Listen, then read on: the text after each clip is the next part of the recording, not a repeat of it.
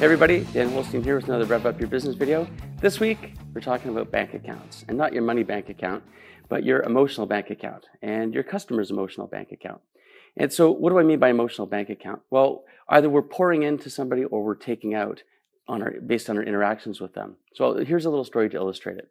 My son and I were flying cross country to Las Vegas uh, a week or so ago, and I had paid extra to get window seats for my son and I. We're big plane fans, and we wanted to see the sights as we're flying across the country. We get to our row and we look, and there's our seat, and there's no window. It's just a bulkhead. I thought, oh, that's so frustrating. So for me, that was like a withdrawal from my goodwill or emotional bank account. I felt really frustrated. So the, the airline really had a big withdrawal there. But then uh, I tweeted out to them, and said, hey, where's my window? And they got back to me right away and said, we're really sorry about that. Here's a link to a refund. So that was a little deposit back in. They made me feel a little bit better about that.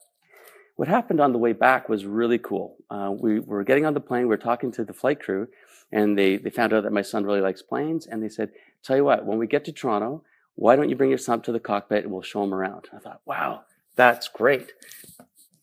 That's a nice little deposit right there. I felt really good about that. My son was getting really excited. So when we got to Toronto, we went up to the um, up to the cockpit, and the pilot not only showed us around, let he let my son sit in the captain's seat, and he took pictures. He put his captain's hat on him. He had written him out a nice postcard with a picture of the plane. Thanks for flying with us. Gave him a pen. It completely made his day. It was just fantastic. That was like a really big deposit. That was fantastic. So, you know, whenever we're interacting with our customers, rather making a withdrawal or deposit, or maybe we're staying neutral, but we want to make sure that we're always finding ways to make a deposit so that in, if we make the inevitable mistake or misstep, it's going to be a withdrawal. We want to have some balance there so we don't go into overdraft. Overdraft is when the beginning of the end of the relationship. So as you're going about your week this week, think about what can you do to find ways to make great deposits of goodwill into your customers' emotional bank accounts. Looking forward to hearing what some of the things that you do to, to help your clients feel great about the relationship that you have with them. And we'll see you next week. Take care.